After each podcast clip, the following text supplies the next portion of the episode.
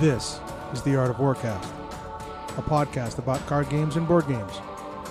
Your hosts are Tobin Lopez, Carl Anderton, and Doug Keister. Holland and Hyra, vampires at law. All right, welcome. I'm Tobin Lopez. I'm Carl Anderton. I'm Doug Keister. What are we up to today, Carl? That's a sticky wicket of a question, isn't it? I don't write these intros. Keyforge has moved from FFG to GGI. Rivals has almost moved on from San Francisco to Prague. And soon many of us gamers will be transporting themselves to Gen Con. So that's an example of way too many moving references. Yeah, yeah, that's that, that's all I could come up with. What can I tell you? Is Um, it GGI or GGG? It's GGI. It's Ghost company? Games Incorporated. That's the company, and then and Yeah. the Ghost, Okay. the Ghost Galaxy Games, aren't they? And- the Yeah, I thought it was Ghost Galaxy Games. I think it's that I don't- label. yeah. yeah, I don't know if it is. I don't know if they have that official GGG designation, but I just think it's Um, hilarious. It's going from FGG to GGG. Gee. yeah, and and the, the Team Covenant was right with you on that joke, Doug. He was like, goes from F FFG to GGG. Ne- I want to see HHH. No, it'll be HHG. It'll be the next company. so I was But say, yeah, it's, it was- it's, it's, it's, oh, oh, OMG Lamar, what the F is all Heavy-handed acronyms, games, there you know? go. yeah, yeah. Well, and and that's probably the the biggest news, at least to me, that has happened since we've last recorded. Which and and this is coming. We're we're doing this remotely. Uh, we're not in the same room for a long time uh, because basically scheduling problems. Co- COVID, a Yeah. A reunion, a camping trip planned, Gen Con coming up. We wanted to get something in for Gen Con. it's um, just summer. Come on. It's it's summer, Yeah. yeah. It's uh, so uh, we're here, and the big news hit probably a week after we recorded um, that Keyforge was sold lock, stock, and barrel to Christian Peterson's former to Christian Peterson's new company, uh, Ghost Yes, Galaxy. from Christian Peterson's former Former company. company. yeah, from Christian's former company. So they're moving to GG. They've already posted a lot of stuff. It's really cool. They're moving forward with OP. They're working on the on the uh, algorithm. They said, you know, new product maybe in a maybe in some months. It will take some months to recreate the algorithm, rebuild the algorithm. So I think a lot of the Keyforge community is thinking quarter one of 23 for first Hmm. uh pa- first release of Winds of Exchange, which is set six. And so I'm excited. It's it's clear that the community, Keyforge community is excited. And they've talked about OP, slim, slimming down OP to try to get rid of the convoluted stuff, moving away from Gem, which was the, the event manager that FFG used. That was a whole bunch of trouble. Yeah, a Um, whole big piece of crap is more like yeah, it. yeah. Mm. And um, the biggest thing, they've answered a lot of questions. They have a FAQ up already at keyforging.com, not keyforge.com. Keyforge.com is the vault, is where you load your decks. Which will be Keyforging.com. transferring over to the new company also. Yes, that as well. Just, just gonna say, key, keyforging.com is clearly the um the definitely not in the Western world website from which you can go and buy cards that are uh, uh, that honestly are actually from Keyforge, like individually, like honest, right? Yeah. You know, yeah. like you, you you can get you can get them mailed over to you, maybe. Like, holy cow! Um, but it's it's very cool. They uh, the the most recent announcement has me very excited because they are are releasing Keyforge Adventures as a stand as two standalone project products. Remember uh, the Abyssal Conspiracy and the Keyraken, The uh, which we yeah. tested, right? The, we Mhm. tested that, and it was fantastic. It's great to see it as a, a real product, um, not only a print and play, but now it's Oh, come on. a, Print and play is real product. print and play is real product. Um, but Oh. uh, to have it to have it uh, purchasable in stores, uh, they're going to have a limited amount of those, uh, or if in some fashion or another at Gen Con. I don't think there's going to be very. I think it's going to be high demand. I think the chances that any that Jason or I get it because we're going to Gen Con is slim to none. If anybody Yeah, I listening mean- out there, I'd love to get my copy on one. So if, If you, get if your you- hands on a copy, I think if you were doing a, if you were doing OP for the new company, maybe right? Yeah, Yeah, yeah, gonna yeah. nip over there and grab it, you know. well, So, and I've already reached out to Christian Peterson. Uh, I reached out as well, and I said, "Hey, you know, uh, I'm interested in playtesting." uh, and of course um, you did. Yeah, of course I did. and uh, like many people, he got he got back to he responded to a lot of those first emails personally, which was pretty cool. Good for him. Um, but it's uh, winds of so winds of exchange is coming. They've got set seven kind of developed or partially developed or done. Not sure where that is, but the Keyforge Adventures will be released, and that's a huge deal. That, that's really exciting. And the Keyforge community is just the games. I, I I play on Crucible Online all the time, and the games have gone. We're we're like ten to fifteen during the day, and now they're now since the announcement, it's more like twenty to twenty five, sometimes even up to up up into the low thirties. So the activity is is there, and people are Hmm. coming back, and they've said so while I've been playing them. So it's been really really exciting, and I look forward to it. Interesting. Um, and I know I'm the key forger of the three of us. Like I, I absolutely just go ape shit. Right. I, I bought a box of dark tidings at like f- for 45 bucks. I bought a ba- box of mass mutation for 60 and, and just entered those in and it's been playing ever since. And not, this was even before the announcement. I was like, I just need new decks. So it's been really cool. The, the big advantage of Keyforge, of course, is like you can throw me a deck and I can sit down and go, oh yeah, I remember how to play this, you know, Mhm. or at least I know as much about this deck as I did before. So you know, let's let's go, right? You know? absolutely absolutely it's it's a wonderful wonderful game it's come uh, come in come out you know like drop in drop out it's not a lifestyle game uh for a lot of people there's there's Just people totally there's not have to podcasts that take it very competitively right they analyze every situation um i'm not that person i'm more of a let's throw a deck together and go let's go Well- let's throw decks down and go I will, I will mention there's something I wanted to talk about lifestyle game stuff, and I'll save it for later. But there's uh, you've uh, hit on an interesting point. Well, remind me about that later on once we're through the news. Ooh, Okay, cool. Foreshadowing. Foreshadowing. uh in another game we play but don't really play ashes next two packs have been delayed no big deal right it's they're beautiful art good game don't play it enough Do we do we know where they're producing it still? China. Is it? Oh, sorry, it is the usual yeah. stuff. Okay, fair enough. Yeah. All right. Well, yeah. well they were and, and it was a late notice delay they were going to have those packs legal for the gen con tournaments that they're holding Right. and because uh the delay was significant enough that they're making them not legal because they're not there Oh, they're not actually in existence or people might not some people might have them some people might not i guess Yeah, Yep. inconsistent enough. Yeah, that sucks. And and to to piggyback on that let's turn to turn to really rivals and and really what we're going to talk about a lot today is rivals and the heart of europe delays which is Yep. just seemed Which apparently, is, as, as far as we're concerned, is still stuck in the heart of Europe. It appears. well Right. I got Doug- mine. doug got Oh, his jason go. got his because they ordered Ah. directly from renegade uh, but unfortunately total escape i called them last week and they said no we don't have any yet like oh, son of a gun so i'm really hoping uh, i get some heart of europe cards before we vamoose to gen con and which would basically mean getting them sometime this week it's it, it'll be here it'll Mhm. be here right Mhm.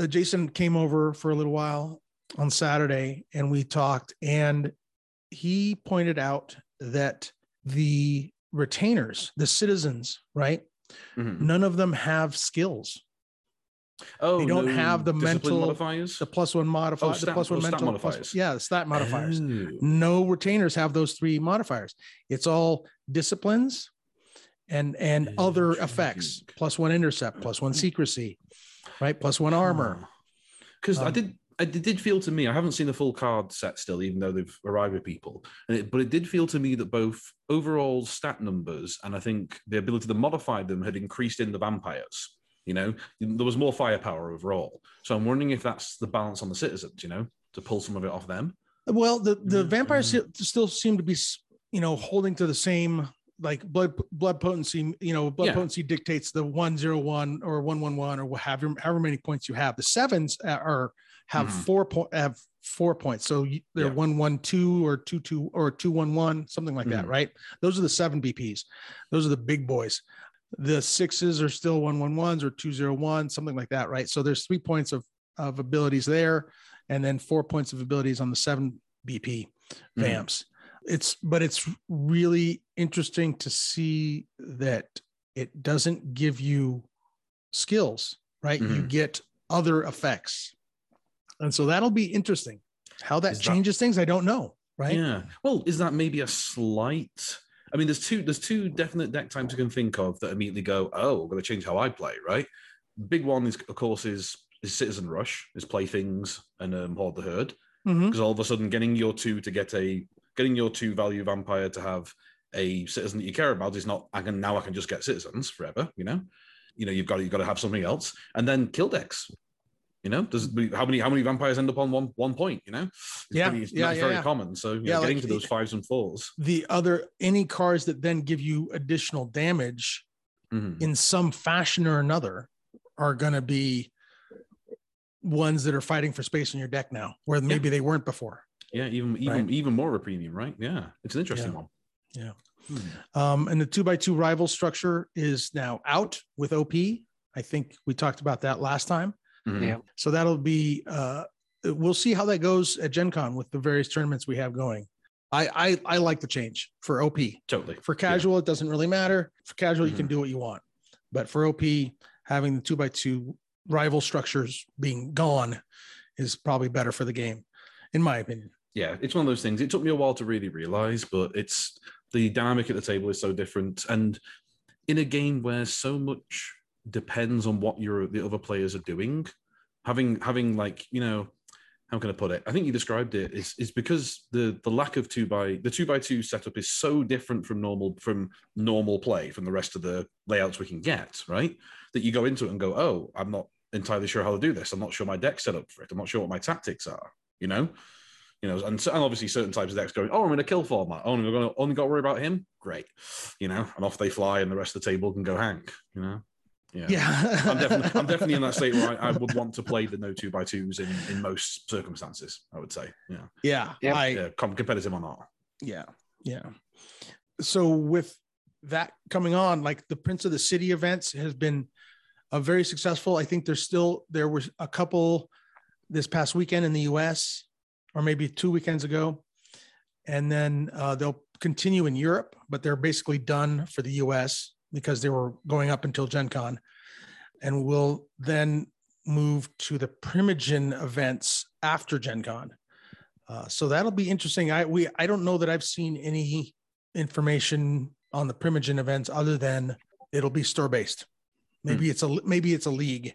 My suspicion is that it's kind of a league over time, right? You you play you play repeated games over time, and if you happen to win with more of one clan than another, maybe that uh that helps. More one is it clan? Is it faction? Faction, I guess. I'm go- Yeah, falling yeah. into L5R talk with clan. well, I mean, old name for it, but yeah, basically the same, right? Yeah. Yeah. Um, yeah, because like the because the Prince of the City was intended to be what we would have again falling back on, on old favorites to be a regional style thing, right? You know, at, at Yeah. that kind of level, yeah. yeah, yeah. So I mean, Primogen could just be store championship equivalent, right? You know, just a a slightly less casual organized play, but. Mhm. I don't know. Yeah, I Mhm. guess we'll find out. Could be something completely different. Uh, The, the league bit is an interesting one. That again, taking easy comparison there, um, Legend of the Five Rings never did so much. Was playing off how well each faction is being represented or what they're doing. There was some of that, but it never really became a, a big deal, you know. So yeah, you could play that some. You could play with that some more. But that's yeah. of Yeah. renegade, you know. Uh, the two big things people are talking about, and Carl, you're excited about the guard haven, the guard tower. That's intriguing. right? I definitely see that one. Yeah. Yeah, and um, and then of course there's the disheveled shelves, uh, and they what Renegade did a couple of weeks ago on their stream was they presented because there's no pre-con decks in the heart of Europe pack, right? So Mhm. they uh, put up some deck lists and talked about some decks they put together. Uh, I think it was their playtesting group with Matt and other folks that put together uh, some decks to prime you on guard tower and to prime you on disheveled shelves. So, uh, uh, like, it seems like those decks kind of build themselves, especially the guard one. Yeah, right at the Um, moment, certainly. Yeah, yeah. from sheer card Now- card choices. Now, I did build some deck lists on Rivals DB, and I built one for disheveled shelves, and I realized like halfway through that I I kind of need a secondary win condition. I can't I can't completely rely on getting rid of their cards because you know the Mhm. best laid plans go awry when uh, you encounter the enemy, right? So Yeah. yeah. So I went with I, I built a deck and I went with um kind of an ousty thing. What is it? I yeah, just big attacks. So I don't have a lot of Okay. combat in that in that deck. I have a lot of protection, but I have some like big swings, right? Hold out dagger. I have a bad penny. Perseus is the leader, Okay. which is the one, the Malkavian guy. yeah, the crazy one, as it were, Yeah. particularly. Yeah. So like assassination style attacks. Like pick yeah, one, pick, some- pick one, make them go away. that. Yeah. and I've got some I've got some conspiracies in there, and even a, a trap or two to keep people guessing about what is what on the on the face down stuff. Right, you got to keep them guessing there because that's this is the first time you get to keep them guessing with the face down stuff. Uh, which one's that? I don't think I've heard. The the traps, right? Oh, you've got a trap So- a theme in there. Sorry, so I've got yeah. so I've got uh I've got conspiracies in here. Mhm, The bank error in your favor conspiracy, right? Destroy the plans. mhm. uh, everything is connected. Um, but then there's a blood poisoning trap, which is the one that doesn't rely on Yep. any kind of faction. Mhm. Um, so try, try to keep people guessing. And then I see- I mental see what you're saying, blocks. Yeah. Yeah. Yeah. It's and then of course like three shakedowns because shakedown could be disastrous if you're playing disheveled shelves and you've already given your person like 14 cards and oh you're going to discard these five mental cards. Oh, Mhm. instead you draw five. Right. Oh, like oh. and then you go back again and you go back a second time. You're like, okay, now those five mental cards. Now you have nine physical cards. So we're gonna make you draw nine, nine more cards, and boom. yeah, of a quarter, quarter, deck hit. Yeah, totally. Yeah. But you also have to protect your. That's what I realized. I'm like, you're getting all these cards. Mhm. If if my opponent has all the choices, then I have to really protect myself. You do, but that's where it gets interesting, right? Because you can still only play so many cards a turn. right. Like, I think the big one for that for me, thinking about what you say now, is watching that. It's the again, it's the table setup. I'm doing fine. I'm a, I'm hitting my rival and getting him to draw cards, right? But I've got to mm-hmm. be wary that his target is not weak. Because if he is, I could just be giving him the tools to go and kill him before I can crack, Exactly. you know Exactly. so i think that's one, one of the big ones there and like you say you've got big you've got big hitting toys so you can be like draw a bunch of cards and you can't use them because that guy's dead okay Right. you know. Or you can't use them because they're all on mental blocks. yeah or whatever yeah exactly. That's what you kind of have to hope for too, right? So There's uh, the nice thing is is that they are very good about not putting in perfect win conditions. Oh yes totally yeah So yeah, it's all of those cards are all they're all double edged swords, which is one of the great parts about the game. So completely yeah, it, yeah, you you take a huge risk, you know, flooding someone's hand, but they still only have two actions unless they're playing Thin Bloods. Yeah, that then you know you give them everything. Sure, they they that could give them an advantage. It could flooding their hand could also make things difficult for them too, though. You know, with, Mhm. Yeah. with too many too many options. and and it also it also allows them to discard to heal, right? Discard to mend. Yeah. Like they have pl- like their vampires are not going to go away very easily because they're going to be mending Yeah. just about every turn. If your deck yeah. is working, Yeah. Yeah, totally. that's the big if. but as always it's still one per vampire that's the kicker there's still Mhm. a very solid limit it's not like Mhm. like you know a, a key forge force a draw deck could be like oh my god this is going to be atrocious you know he's going to play this and this and this and this and this and this and all these creatures you know but it's Right. basically what four cards a turn so maybe maybe five or six if you're getting defensive you know is about what you can really achieve you know Yeah, well, like, two I- you know You're usually playing one for combat, yeah right? one or two One to react. yeah, yeah. Yeah, you're not playing a lot of cards. yeah there's not much you can do with it yeah so it's it like you say the big problem is giving them their, their tools like oh they got the, they got the horrible combo here it comes you know Mhm. but there aren't there's not too many of those now i think about it but anyway yeah and, well you like you're bringing shakedown so you're like yeah let's go see how bad this is after i did that right you know, Yeah, yeah, yeah, how bad yeah. it's going to be Yeah, you know? yeah. so yeah Uh, and then um so uh, what what i was realizing also with this is because this is kind of the new hotness you're uh, there might be some real vampire uniqueness you know, vampire challenges right you're playing with some of the with velvet with perseus karma um, renee koba is one my seven vampires six of them are malkavian Mhm. right?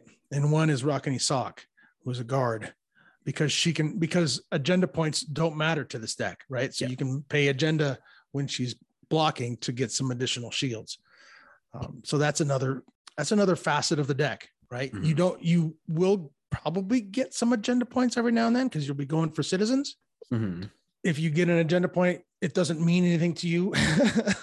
Well, like you say, the, the worst it means is she'll get to live. You know, yeah, yeah, someone yeah, else, yeah, someone yeah, else will not die. for sure, Yeah, for sure. Mm. What do y'all think? Now I know n- neither of you is going to Gen Con, but how likely is it that we see these decks, these agendas and decks at, at Gen Con? Extremely. Extremely. seeing them uh, turn up Yeah. yes i think it's i think certainly the the um the mill one is too crazy and too unusual not to have a handful of people at the very least go well the surprise value is going to be worth it or what the hell let's do this you know i mean how no one knows how to fight it, right? yeah exactly i mean deb- you know, there's been no that's kind Well, of yeah you got the both so- sides of that problem there yeah It's like you said, it's the new hotness. Mhm. So of Mhm. course people are going to play the new hotness. Yep. Expect to see a lot of it. yeah now do I we see say. it on the top tables very debatable for that same reason that we haven't That's a question. tied it down much, you know. I've, I had no idea how to optimize this, like none, you know, not even close, and not even Right. with the guard one. I'm like, like you say, take take take Haven, throw guards in, question mark, question mark, question mark, profits, you know. like, where are we here? I don't know, right? You know, so yeah, that's a, that's a, that's a fiddly one. Honestly, that's where I am with the entire set of stuff right now. Is I can see tools and interactions, but I've not a clue how I'm integrating them. You know, right, right. Well, and the guard one, when I was building my deck, it was okay. What's my agenda? yeah. Was I it- mean, I have- how my how, yeah. What? Uh-huh. What? Uh-huh. What, How, am I, how am I winning What's this game? agenda? Right. And I and I think it's drain them slowly. I, I'm using drain them slowly to see what happens. Uh, Because the pings. I think Yeah. what you're because you get to ready somebody at the end of your turn, right? With the guard effect, with the leadership ability, that's you get to just idea. attack. You just get to uh, I'm going to attack you. I'm going to attack you. I'm going to do one damage, and I'm going to ping you, and I'm going to get a point. And I'm going to ping you, I'm going to get a point. And Well, on that thought, do you go prize fighter? prize fighter to Is the uh, attack to the you know when you attack you um you move agenda points? well, you you take an agenda, you put an Yeah. agenda point on your vampire when they attack a character, Yeah. and then you move one off. That end of might be that might be Yeah, another yeah. similar sort of deal. Yeah. So you're always just they work similarly, right? At least in Mhm. the case of prize fighter, you don't have to land damage. So if for whatever reason someone's all no, I'm not taking A, you know, screw Right. you, that will that will work, and you will get you will be able to defend against it. So you can handle having extra agenda points on people, you know, Mm-hmm. because you're guarding. Yeah, that's interesting. I hadn't thought of that. Yeah. Prize yeah that's that's actually yeah. a good one too. Yeah so i'm using drain them slowly in, my first build here. And again the problem is if you have another guard tower deck they're probably using the same leader which is the brujah sarka which is in this set as well Mhm. right? She has double celerity and does some serious damage. She's 111 it's when the character's in a party when a character in this party blocks an attack they steal one blood from the attacker it's interesting because i don't know who's going to be attacking guards right it's Could you do How do you something with attack knowledge you? is power? with the Oh. with the cards Yeah, the guard, your guard deck with knowledge is power as the agenda. Chill, yeah, chill out, hold off, and just do the, The first time your stuff. leader exhausts in the streets during each of your turns, if you have six plus library cards in your hand, gain one. and you will get to ready them. Mhm. Ah, yeah, that's that's interesting too. Because well, like you say, it does it does lead us to the point where we can you can Ooh, kind yeah. of stop worrying about the vulnerability and do do sit there and do weird stuff, right? yeah 'Cause I was knowledge thinking- is power is a good idea Yeah, because I was thinking going to what's his name, the big Lasombra guy, Marcus, the one that's normally paired with Prize Fighter in the pre-built. Because at that point, again, you can risk far more having him covered in agenda like he ends up, because you've got guards. You know, you can you can Right. basically you could build a support the tower deck, right? Here's the tower character. Here's the guy doing the stuff, and you can get away with that because you'll have friends in the way. You know. Yeah, there's some possibilities. and and i have marcus as a secondary in here yeah, I mean, it's a, it's a good because he's so big yeah. and You uh, could so also use beefy. my favorite agenda, the oh, strength in numbers. strength in numbers. oh strength in numbers ooh Mm, Yeah. or the wh- what's the one um that pair has been using lately which is where Turf if you war. have if you have no no no if you have the most um Oh. BP capacity in the streets I can't think what it's oh, called. oh, know what you oh, oh, uh, Yeah. most They- impressive. most, impressive most impressive, yeah. yes. ooh that might be a good one too because you're Uh, never awesome. gonna you're not really going to be in your haven. you could just stay in the streets because you don't get your haven secrecy with guard tower, right? Point. But it has to be Yeah. each individual foe's BP in the streets. Right. Yeah, you have to get you have to get the money gain for that in there. Yeah, you would. The, pro- the, the problem the problem is most impressive is honestly you need um tenderloin, right? Isn't it? Yeah. One that allows you to pay pay the agenda Mhm. against cost to really get it Mhm. to fly. But there might be other stuff we don't know. So, Um, but I have in my guard in my guard deck, I actually had to fill it out with non-combat cards.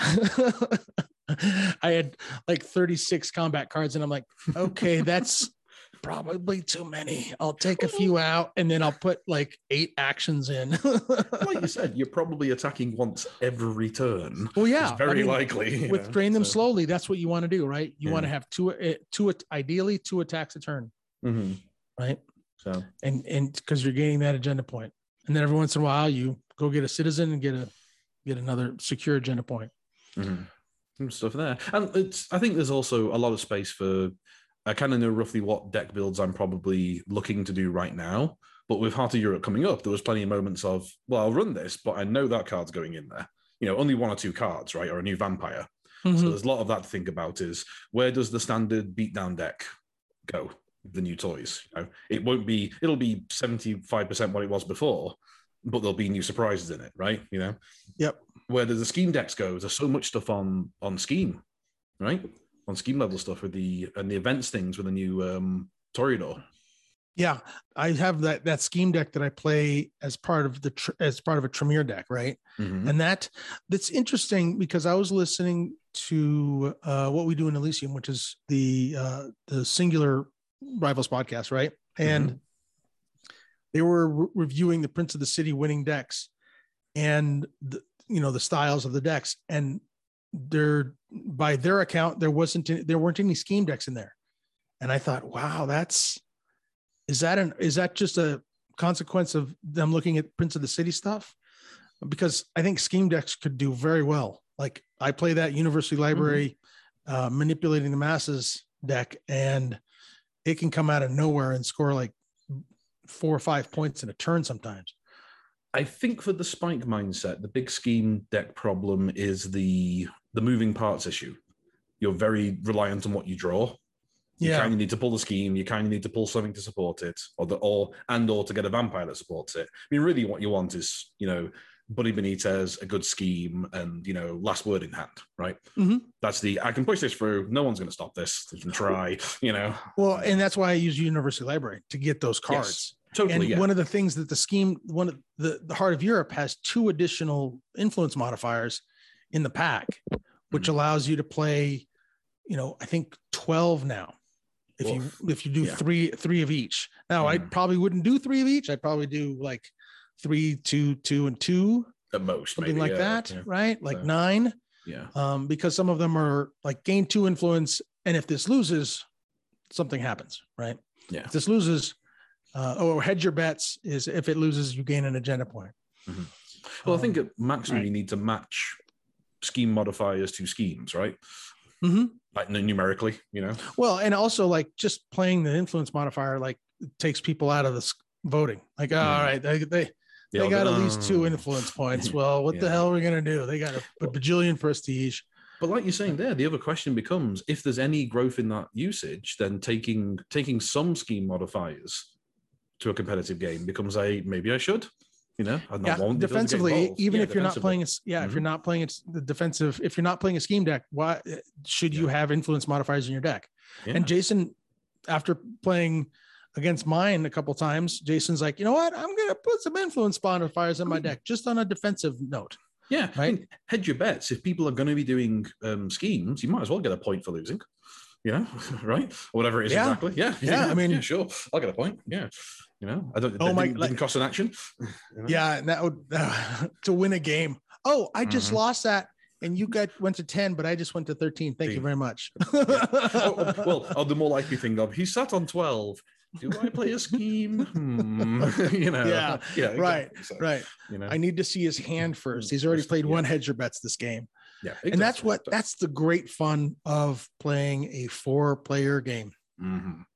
where you can't account for everything Yeah. And one of the things I thought was interesting is is we're talking about these decks in a Haven agenda combination, Mhm. but and yes, that's a combination to talk about. That's how we you might Start that's a deck. taxonomy Yeah. for talking about the decks. Yeah. But after that, you can go anywhere. You can have Mm-hmm. all kinds, you can have different clans, different approaches, the whole deal. It's really cool. Like I have, I have in my guard tower deck, I have fourth tradition the accounting, just just Mhm. because, you know, which is you put it on a leader. And when someone attack, when someone in that party takes an action, they lose a blood. which is awesome. You're like, ah, Mhm. sure, why not? Let's let's try this out. Yeah. Right. Well, you make a good point there as well. I think, which is you're quite right that we t- that's one of the first points we look at how to divide deck builds. Really, is yeah, agenda and Haven format, right? Mhm. But I think even more so now with Heart of Europe coming in. But certainly once we got one or two expansion pack, packs deep, there's a lot to be said for vampire combination decks. You know, or just card combinations. You know, am I am I like you said? Am I playing a inmate plus holdout dagger deck? Mhm. You know, I like think I, it, yeah, you know, agenda is important, Haven's important, leader is Mhm. important. Yeah. Though Mhm. that you know that those three cards will determine a lot of what you see in the rest of the deck. mhm. So yeah, if you're just talking just agenda and just Haven, sure, there's a there's a lot of variation. But once you start talking about well, what what leader are you playing, Mhm. that maybe narrows maybe it quite a bit. maybe in which which you know which um keystone vampires are you playing? Yeah. Leader leader probably being one of them, right? You know. Yeah. You know, that, they, I think I think that's where you can start to really taxonomy these down. Uh, I mean, some of them, some some of the um, ag- uh, agenda um, Haven combos are very clearly, yeah, you're going to run these guys. Clear, like obviously, they're the ones Yeah. that will make this work. But there are definitely Yeah, more in there. Prize fight. You mentioned we mentioned prize fighter and tenderloin, right? Yeah, so it's a Marcus deck. Move That's a on. Marcus deck. yeah, Right, so yeah. Some of them are they're they're synchronized. They're they're synchronized to that's the build.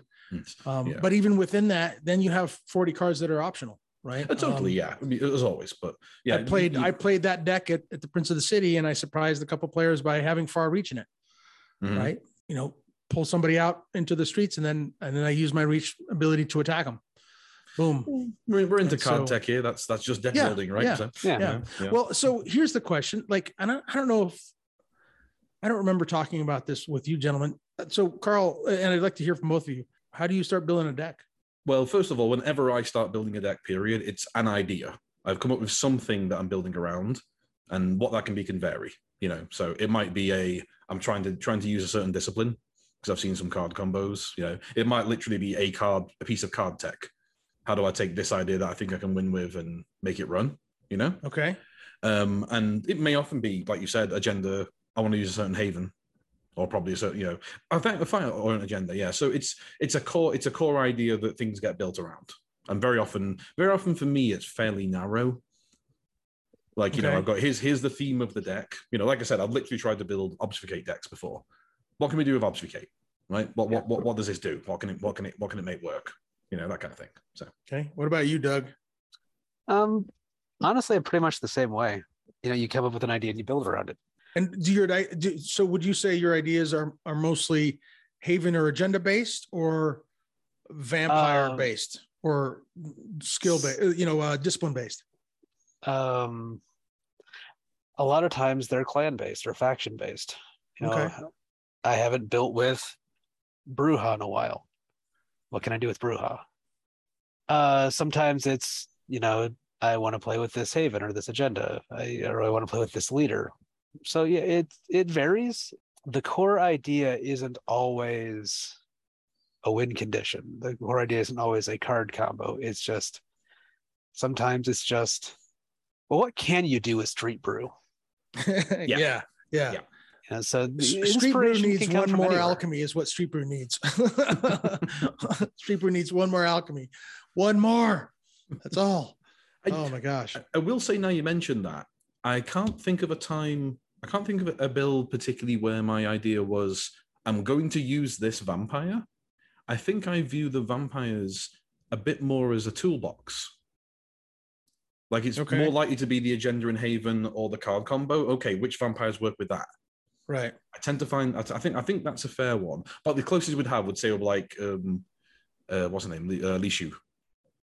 Right. Like here's a here's a standard solid vampire. I'll build around Yep. this. You know, Yep. it's occasionally, Like, but more often than my- not, yeah.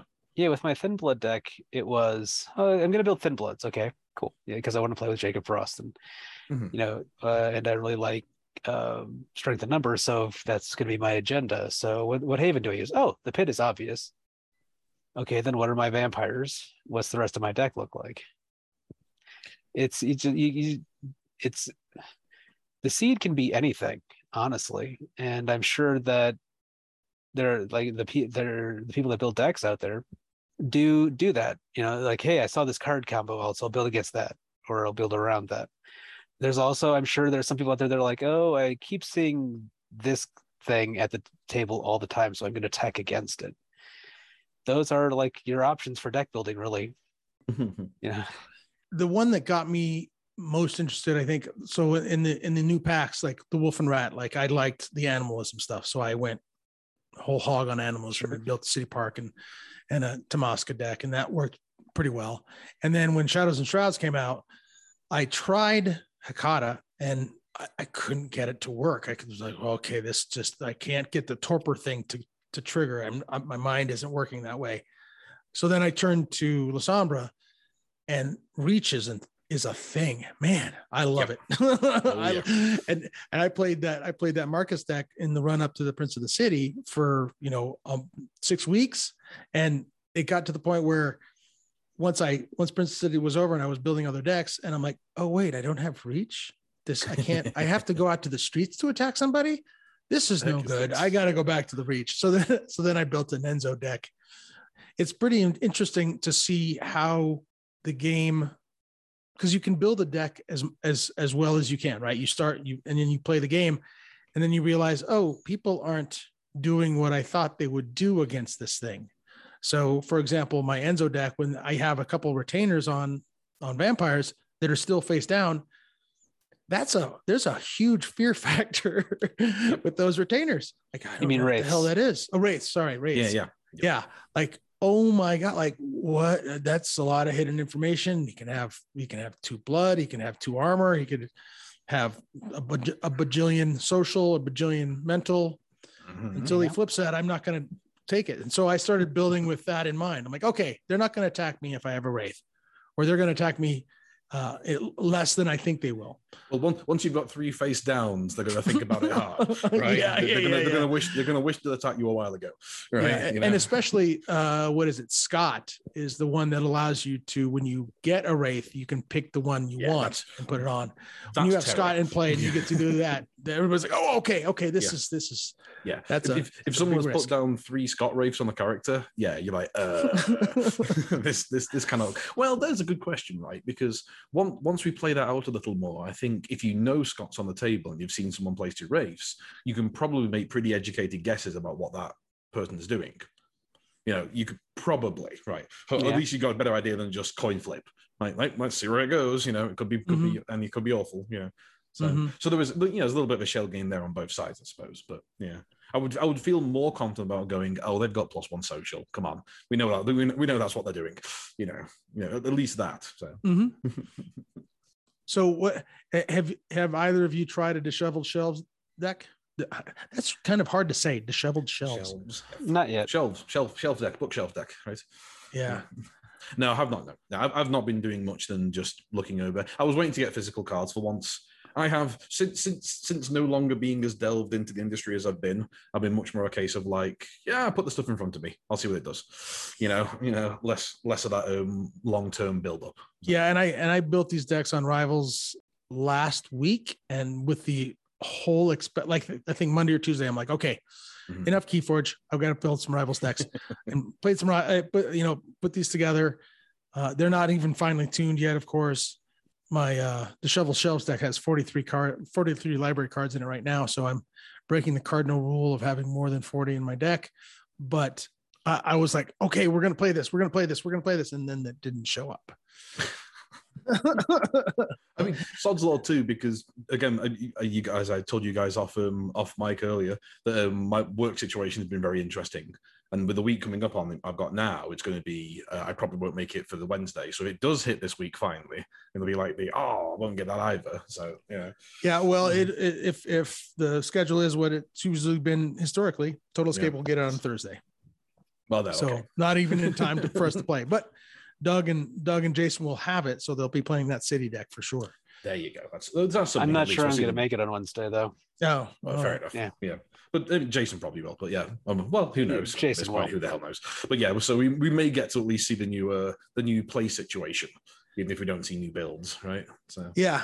And, and it's interesting because there's the the city deck, the carnival card in the city deck where everybody gets to pay a blood to put a burned city deck card back into the discard pile. I think that's wow, what it is. that's yeah, Yeah, holy cow! There's a lot of stuff that that- can be done there. That's Yeah. cool, right? Like Is that Um, each player must put one or may? no, I think it's May. Let Okay. me look here real quick. So that force will be like screwing necromancy decks and stuff. So Bohemian Carnival. In clockwise, it's an it's a single event. In clockwise order, each player may pay one from one character in their coterie, and they choose one card from in the city deck burned pile and shuffle it into the city deck. So you can choose a citizen, you can choose another event. Very cool. It's Mhm. it's it's similar to, but not quite the same as Chinese New Year. Right? Well, wide wider reaching, right? So Mhm. and possibility of putting four of the down things back in. So if everyone agrees that the game should continue, then Yeah. I've played a couple games on TTS with the Team X operative, and Mhm. yeah, you're not taking as four aggravated damage, but man, discarding a card and losing a prestige, Yep. those are those are just as bad, maybe Yeah, yeah. even worse. yeah, yeah, yeah, yeah. Well, certainly a different problem to handle, right? You know, Mhm. certainly a big Mhm. shake up in how things go. The, the card discard is a big one because holy cow, like it's plenty of times where it's like I've got three cards in hand, I need these.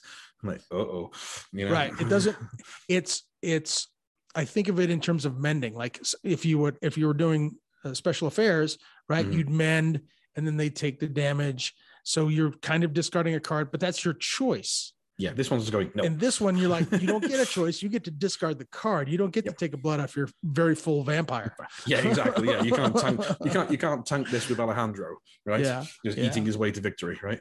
So you know, um and then so that's that's that'll be an interesting one and then obviously the team x operative being able to be moved to someone else in front of them is also a big deal Mhm. um so that'll be interesting Yeah, in each location.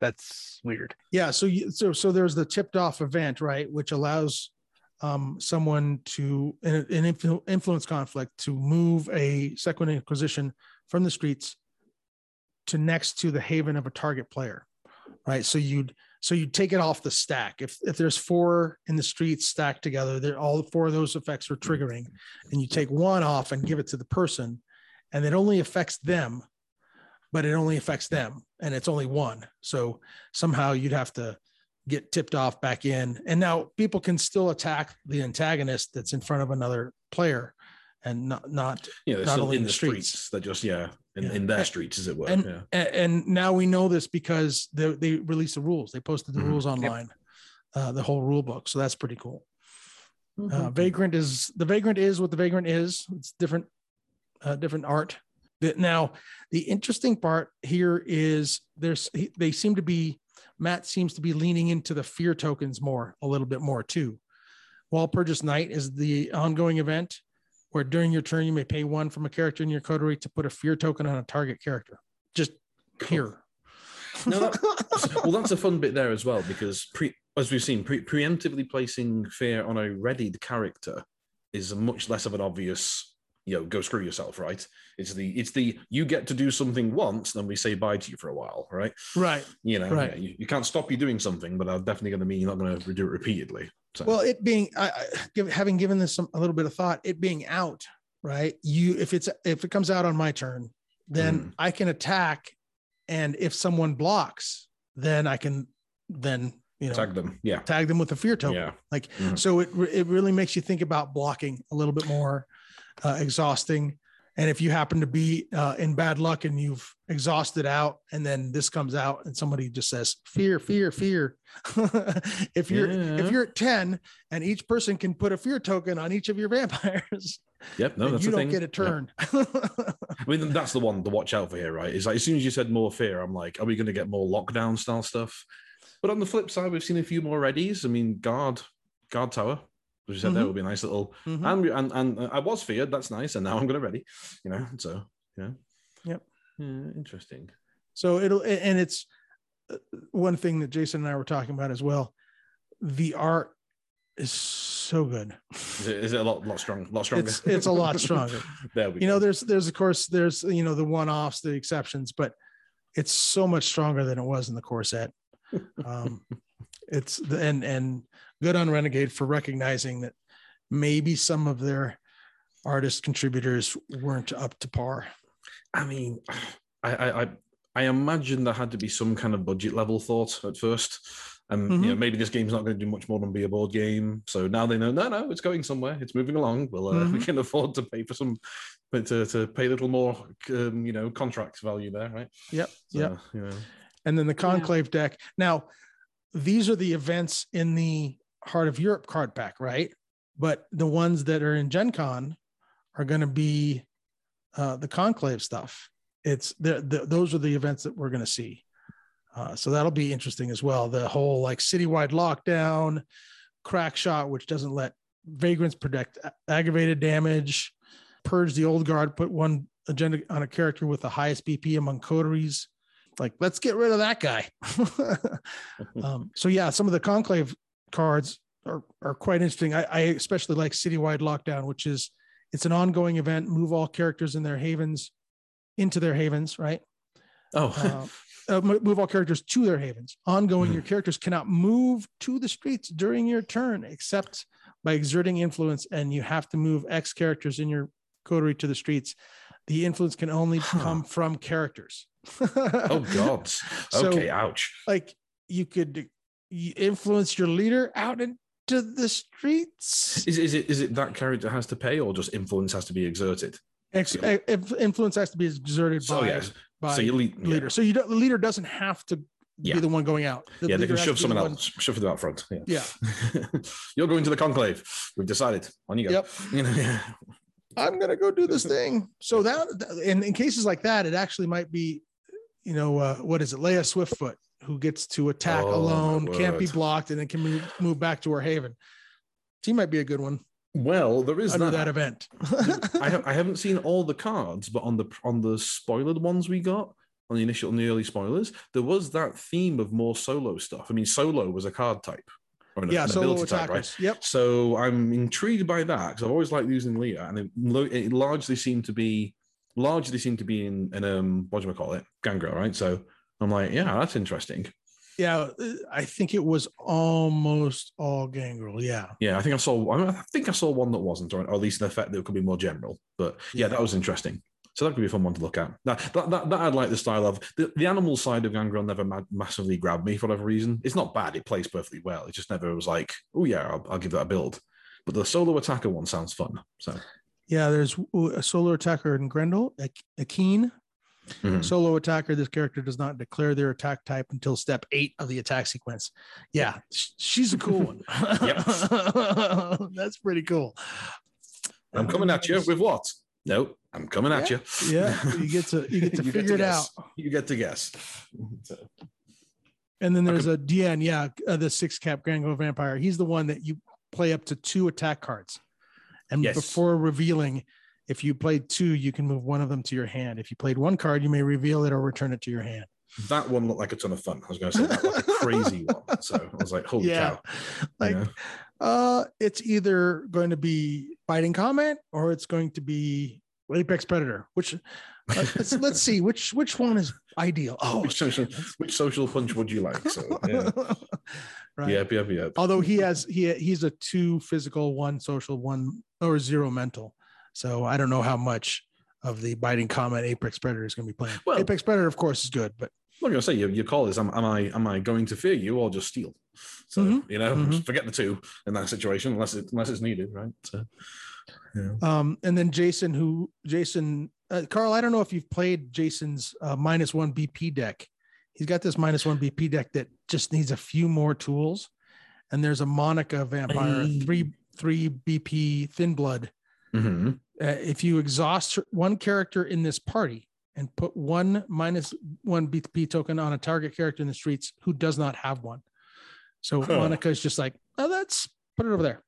So you can scatter it. You're not focusing, Yeah. but you're getting Yep. those effects in play. I think he played the deck, but didn't do a whole ton of the stuff he was wanting it to. On that particular yeah, run. it doesn't quite work. He needs a couple more, couple more tools.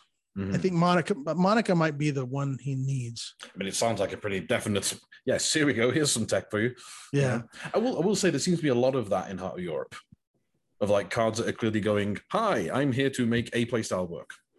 Mhm. You know. yeah, yeah, yeah, yeah, yeah, yeah, You know? yeah, yeah, for sure. Oh, so here's a question: Are either of you looking to play with Sebastian, the seven BP Lasombra, or Emil, the seven BP Toreador?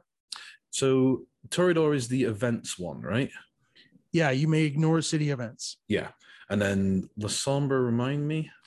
Attaching a title from the hand from your hand to this character causes zero influence. Then The the freebie. character. The freebie one. Yeah. Um, I both of them looked interesting. If I if I had more like basically that with Sebastian, if I was like I had more plans about doing particular title stuff, I think he'd be an auto take. Like you're gonna see him in Ventrue and um what do you call it? The title agenda. Jason plays it all the time. Yeah, no, I can't think of the name. for some reason. yeah, but you know the one. Yeah. You- Yeah. You, you, Uh, it's you not want- Royal Retreat. It's not Royal Retreat. Royal Retreat is the is the haven, is the haven he uses. whatever it's called. But anyway, yeah, the two points spirit type. Uh, I mean, base you of power. Base, Base of, of power, power. Thank you. You are going to see that. Like that, that. That could not be more blatant. For oh sweet goes on him. Oh sweet goes on him. I mean, if there's any kind of card effect coming up that allows you to discard titles for any reason, like all bets are off. Like, like I suspect there won't. Be, right? well, I- yeah. I, I suspect all bets are off because be. that would be that would be pretty powerful. Yeah, yeah. So yeah, but even even without that, just him going, I will get you six points. Yeah. That's what I'm going to do for you. I'm going to get I'm going to get you six points by sitting here and looking cool. You know, that's basically it, right? That's, that's all that's going to happen. So Yeah. um, that will that will be a thing. I am intrigued in the Toreador one, but I wanted to see the whole um, card pool first to see how much the event stuff could really be cranked. But I could totally see an events Toreador one as a very interesting style. Um, I'm much less worried about when when La Sombra was coming out. I was all high cost vampires. Hmm, I have enough trouble running a six, right? But then when you realize how tough they are to kill, how much you can protect them well, you know, and there are Yeah. more tools for that now. I'm Yeah. a, a lot less. You know, it takes so much firepower to get a seven to go away. It's ridiculous. Yeah. That- that- and that was a point that Jason and I were talking about on Saturday as well. Jason, I'm taking all your ideas and broadcasting them, but I'm giving you credit. So it's, it all works out. He, he, he thought that if you play a seven vamp, if that's your leader, the standard the for gameplay for since the game came out is playing a second vampire. Do you need to put a se- second vampire out on the first turn if you have a seven? I mean, it's so hard to get these. What are the chances that an opponent can play a second vampire and somehow put your seven capacity down? Right.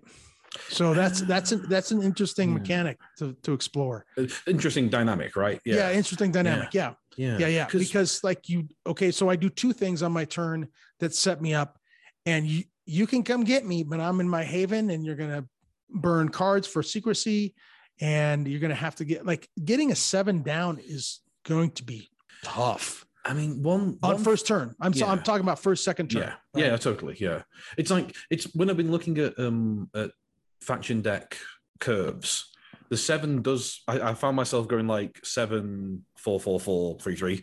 You know, of thing. Yeah, like yeah. like it'll going to Yeah. be cheap. Like a seven and a five is definitely a okay. So I've got some. I've got some prestige gain, right? Because if I don't, like holy cow, or some Right, discount right. or something. You know. And the new Um, city and then and the city of the Prague title doesn't give you prestige anymore. Just gives you agenda points. Yeah, when men claim too, right? So yeah, Mhm. Yeah, that's that's. I, have seen that one. On the flip side, though, now we've got tools to build the other way, right? We were talking about tenderloin before. We were all sevens and sixes. I'll have two of them. I can Mhm. afford it. You know, there's no problem. I'll, I'll Mhm. put them in play. Uh, the big thing I think about putting down a seven and not putting a second vampire. I'm not sure this is a you couldn't do this or it would hurt the game. But psychologically, I'm suddenly in that state of what am I doing with my two actions? Like per turn, you know? Right. If I have one vampire, what am I doing? I mean, draw, okay, sure, you know, but what am I what am I doing to advance the game here? I only feel like I can do one thing. Now I can see a deck that will work fine with that. But that would be my only concern there is is am I is that okay? Am I falling behind by not setting up like that? You know, I don't know. Yeah. I think you could Right. I think you could definitely build around it. I mean, certainly if you're doing like a knowledge of power deck where you are going to be drawing anyway, Mhm. then sure, I guess, you know. Yeah, and and you could have, and and we were talking about the first couple of turns, right? Because Yeah. those first couple of turns, the first turn you definitely want to put a second vampire down.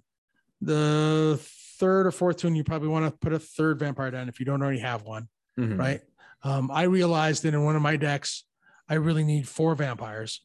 Usually I'm playing with three, and I put a fourth down when opportunity presents itself. But there's one deck that I play, and I can't remember which one it is now. Uh, that Excuse like me. really needs a fourth vampire because Mhm. because they tend to I tend to have uh, my curve steep drops off pretty steep. Yeah. Maybe it's Enzo. Maybe it's the Enzo deck. That might be it. You know, I think it's probably always going to make sense to play a second vampire on your first turn. Because yes, it's not it's not necessarily likely that you know a seven vampire can be taken out in like turn one, turn two.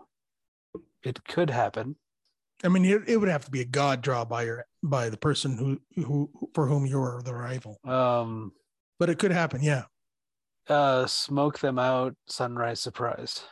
Yeah. I mean, like like I say, the, the kicker there is that um, you know like, it- yeah it there, Yeah. there there are combos that could do it yeah. and and to get a first turn win Well, I think I'm Um, more I'm more on your side, Doug, because I'm always concerned about um, there's as well as there's the randomness of you not having you're a little less likely to have the tools required to survive turn one if someone gets the big draw, right? right Yeah. You know, you haven't you haven't set up your defenses. You know, that's my that's kind of I think that's the, the been, been the accepted belief, right? Two vampires means you're safe you're safer from just being annihilated because someone is far less likely to get the two good attacks to kill both vampires. Yeah. right That Yeah. is that Yeah. that is part that's the the more obvious part of it but Yeah. the the maybe the less obvious part is how many unhosted actions are in the game Yeah. and how many of them are you going to put in your deck Mhm. Right. if i want to have And your second, You know- it, t- it takes the momentum out of your second turn.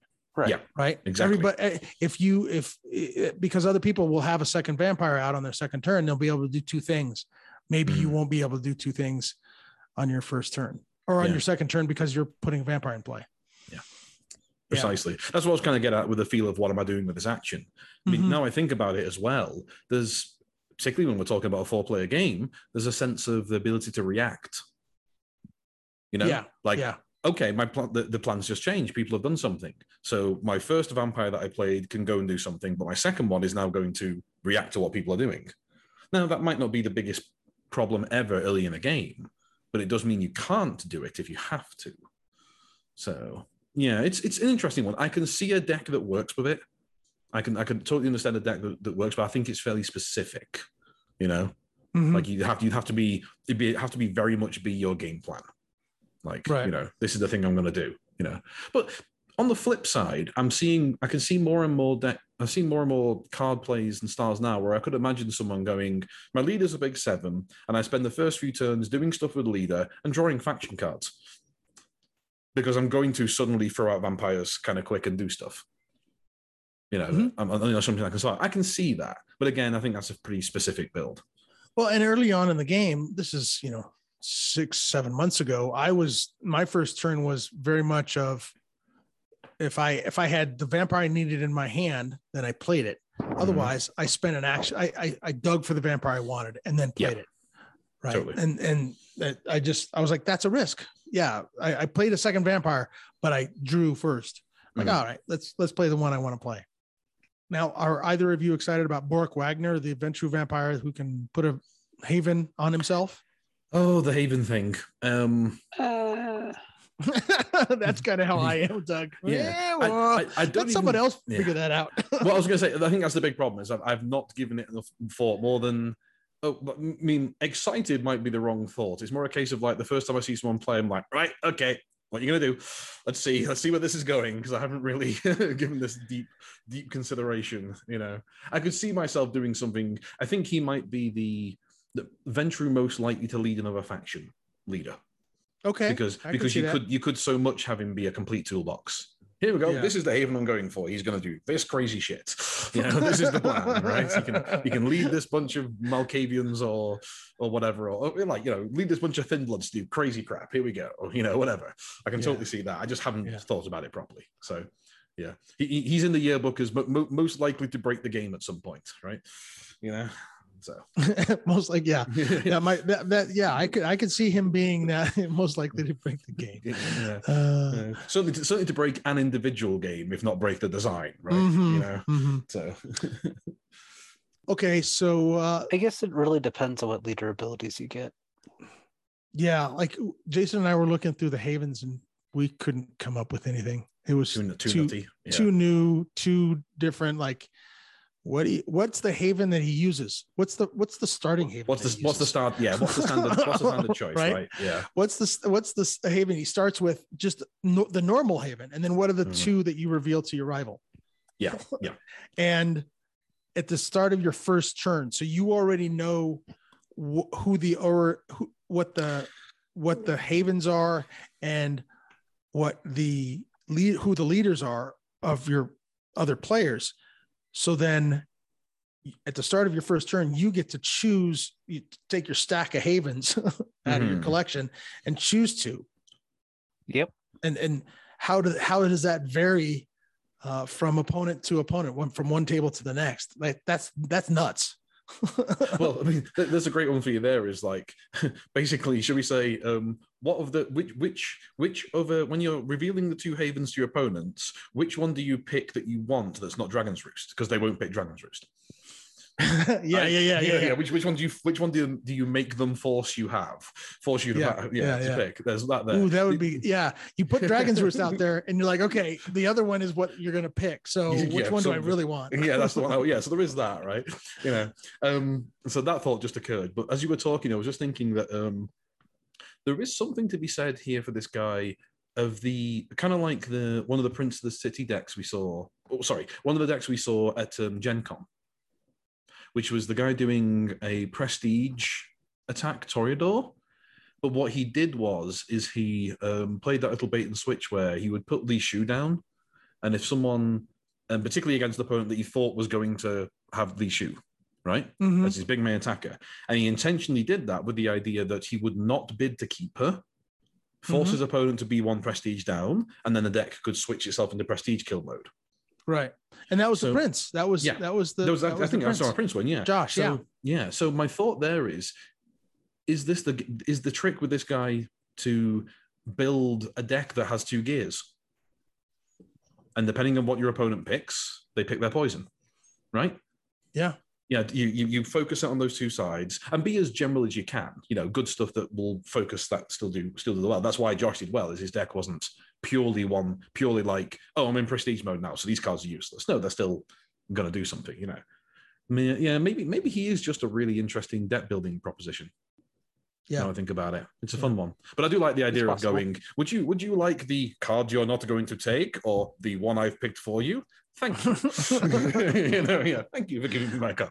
You know, Yeah, I can see building both ways with him. Yeah. Um, I'm not sure which one will end up being more popular, but it, yeah, totally. If either of them, maybe maybe he doesn't see much play at all. It's a it's a it's a totally possibility, right? But yeah, I think I think you're definitely going to see some. of he's the, who janky- he's the new of jank. hotness, right? Yeah. He's the new hotness. So you by by our Oh. previous by our previous uh, things about guard tower and disheveled shelves, we could see him because Mm. no one knows how to play him Well, or, or right. play against him. Yeah, yeah, no kidding. That's the big one. No one knows how to play against him, right? What the hell do you pick? You know. Well, Now, you- now if he goes to torpor, he loses the haven. It comes off. Oh, Right. point. Oh dear. so okay. So is, it, is this a case of is this a case then of um guard tower? Then which two do you pick for me? That's You know? exactly what I was thinking. yeah, you know, yeah. So he That's picks exactly guard what I was tower, and then which which of the which other ability would you like me to have for a while? You know. So yeah, I don't know. That's fun. That's fun. All right. So knowing that we're going to be held to this, but no, actually, probably no one's going to hold us to this. Um, do, this do you have any predictions for strong decks we'll see at Gen Con? Not a freaking clue. it's Okay. too diverse, right? Yeah. There's too many I- variables up in the air. There's four players. You won't see very much Thin Bloods. Yeah, you won't see very, uh, that. I agree with. I think their power has been meaningfully curtailed. Yeah, I think you. I think there's two. There's two reasonable possibilities for certainly for. I don't know what to say about the top tables, but in terms of an actual prince, I think there's two reasonable possibilities. One of them is a fairly straightforward kill deck that probably takes some of the new tech to, to buff itself, right? You know, the Sombra Brujah or Brujah and some new friends, you know, something like Mhm. that, right? The second possibility, I think, is something not particularly crazily unusually built, but using some of the new tech in a surprising way. You know, so not like an entirely brand new debt dynamic. Like I'm not expecting shelves to be a win-win, right? Right. But something that something that takes schemes and goes a little bit nutty with it. You know, Okay. but but, Well, I'm but still, sure- yeah, you know, builds on the regular scheme deck or something. You know, yeah. I'm sure So- there'll be a few disheveled shelves decks, you know, trying Oh, yeah. try, you know, trying to make it work. oh yeah, Um, and, and yeah, people are going to play the new hotness and probably try and focus a little on it. But as far as like deck archetypes, I, I expect Hunt the Hunters. Uh, you know, uh, the the wider community. Now we uh, not here at home, but Hoard the Herd is a big deal, right? It seems to be a big deal. I mean, they eroded it for a reason. Yeah. Now it well, there's the thing, isn't it? Hold the herd with with the um, uh, remove skills on citizens becomes a very different proposition. Yeah. Right. That ability, Yeah. like you're saying, that ability to, to get a citizen and roll into a citizen and roll into a citizen has just been heavily curtailed. So Yeah. that's interesting, right? And not just for you, for the whole damn table, right? Mm-hmm. The whole damn table is probably getting less citizens than they might have been doing. So, so that's intriguing. Yeah, I, I, I don't know. Uh, Card choices, I don't know. Like I have, I have not looked enough things to be able to say. I think this will be the thing that turns up in a winning deck. You know. But yeah, Well, my, yeah. how many people have you know have the physical cards in their hands right now? Yeah, there's a question, right? Yeah. Who knows? Yeah, I mean, Gen Con's anybody that coming up real anybody quick. that pre-ordered from Renegade probably has the cards in their hands. there's probably a, a, a sizable number, but Mhm. how many of those people are going to have time to sit down with the cards and learn the card pool and then you know theorize, you know theorize about it and then build a deck for it and then test that deck and then take it to Gen Con. Yep. Yeah. And that's Yeah. still probably not the majority, even of competitive players Right. pre-ordered. So I'm sure there'll be some people who do get a chance to do all that. Uh, but I think that there is a a good chance you'll see some just some wild ass untested stuff. And I think the the deck archetypes will probably be all over. I don't think there's going to be. Uh, I think it's going to take more than one event for the uh, for a meta to shake out, Yeah. yeah. totally. I mean, it's definitely going to be Wild West out there. But, but I especially with the new city deck yeah, yeah. and well, having hmm. two different city decks to deal with at Gen Con. Right. Right. You, you're dealing with the conclave deck during the conclave stuff. Right. And then And the, then the- the Heart of Europe deck and the other ones. Yeah. Yeah, that's a the Heart of good Europe call, will the other ones. Yeah, so the, the question, because honestly, yeah, a lot of my thoughts here are not really based around, other than that offhand comments about citizens, which is, you know, you know how much I focus on only hitting them. Um, that's a good point. I don't know what that's going to do to to what decks will do well. Well, it's again the conclave is only ten events. It's not. Well, not- it's not yeah. changing the citizens, right? It's but not so much the conclave. The new, the new the new Prague deck is what I'm thinking as well. I don't know how much that's shaking things up. Yeah, Hmm. Yeah, yeah. I think it'll be it'll be cool. It'll be cool. I- and Jason and I will be there. We'll be there um, doing judging and running OP and Mhm. helping Matt Matt do the things Matt- Matt- that Matt- they do that they do from Thursday to Friday to Saturday and Sunday. And if you pre-ordered your boxes, you can pick them up at the Renegade room um, on Wednesday evening. I think like 5:30 to 7:30 or 5 to 7 or something like that. Oh, is this the big storage box? Yeah, the big storage box. Ooh, yeah. Um, and so that'll be cool. Uh, and uh, yeah, it'll be really neat. Uh, well, I'll be there. I'll have my wave recorder with me, so hopefully be able to get a chance to do some interviews of community members and maybe one of the champions or some of the winners or some of the people who have the most interesting decks. Right? See how see how it did. I've done this before for the L5R and Traxis sector or in, in Conquest. So uh, I'm looking forward to doing that when we're at Gen Con this time. Totally. So Jason and I are getting there we're getting out of Denver here really early in the morning, and of course, two hour two hour difference. We'll be landing around 11 a.m. in Indianapolis, but we'll be around. you go. Sorry, Yeah, I'm, I'm giggling away to myself here because you said Matt and Matt, and I'm like, what? Yeah, oh, yeah. I get you. And I was like, no, no, that should be Holland and Hyra. But clearly, Holland and Yeah. Hyra is the law firm in Well, Prague that specializes in helping vampires. yeah, I could do. We could do Holland and Hyra. but Really? Matt, Matt sounds so much better. no, but I, I, but I like I like the idea of the um, of the open open open through the night um, law firm, right? You know? Yeah, yeah, yeah, yeah, yeah, for sure. Better better call Hyra, you know. Oh, In an accident, better call there you Hyra. Also, we might also we might have an episode title. Finding, so moving on. finding yourself bleeding at night for no apparent reason, better call Hyra. Well, no, it's more a case of like more a case of like have an inconvenient um, guest who has not taken well to, to the, the removal of blood from their body. Yeah. you know, yeah. Is someone at your table playing Emil Hruza and you don't know what the hell to do? Better call Hyra. Oh, this is back on the John Wick, right? You know, phone picks up. I'd like a dinner reservation for seven.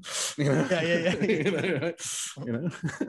Uh, Uh, well, that was a deep cut there, Carl. Well, maybe not so deep. no, John, Wick's Wick pretty is popular. John, John. Wick is pretty popular. It's the yeah, first one too. I'm not like I Yeah, mentioned yeah. a joke from the Yeah. third or something. So Yeah. yeah. and uh, to show you how popular John Wick is, Keanu Reeves stopped by San Diego Comic Con just like on a lark, and they and and brought with him a, tra- a trailer for John Wick Four. Like that it was- Oh it my was gosh, an really? unscheduled, yeah. Oh, Oh knew- my I knew- gosh. I knew It that was an released, unscheduled didn't know- event. Oh wow, yeah, because I heard about obviously I heard about four popping up, but I had no idea he just did that on a, like a haha drive by drive by trailer He- reveal. He did Yeah. a Keanu, yeah. he Holy totally did. Like out of nowhere.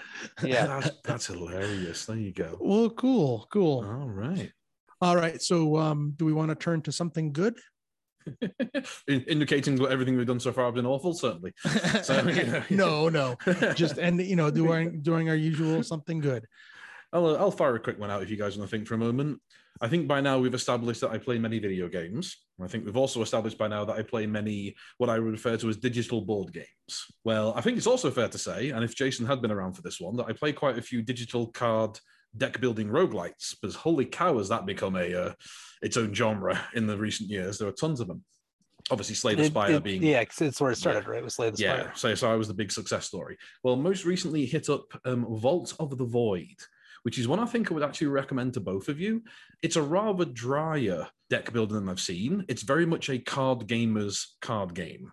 This is the kind of thing where you have to really want to, to tie it in on on perfecting your deck as you play, on being given really tough choices because it has the usual thing of you go down a map and pick what route you follow, and the path you follow gives you different upgrades and different challenges, right?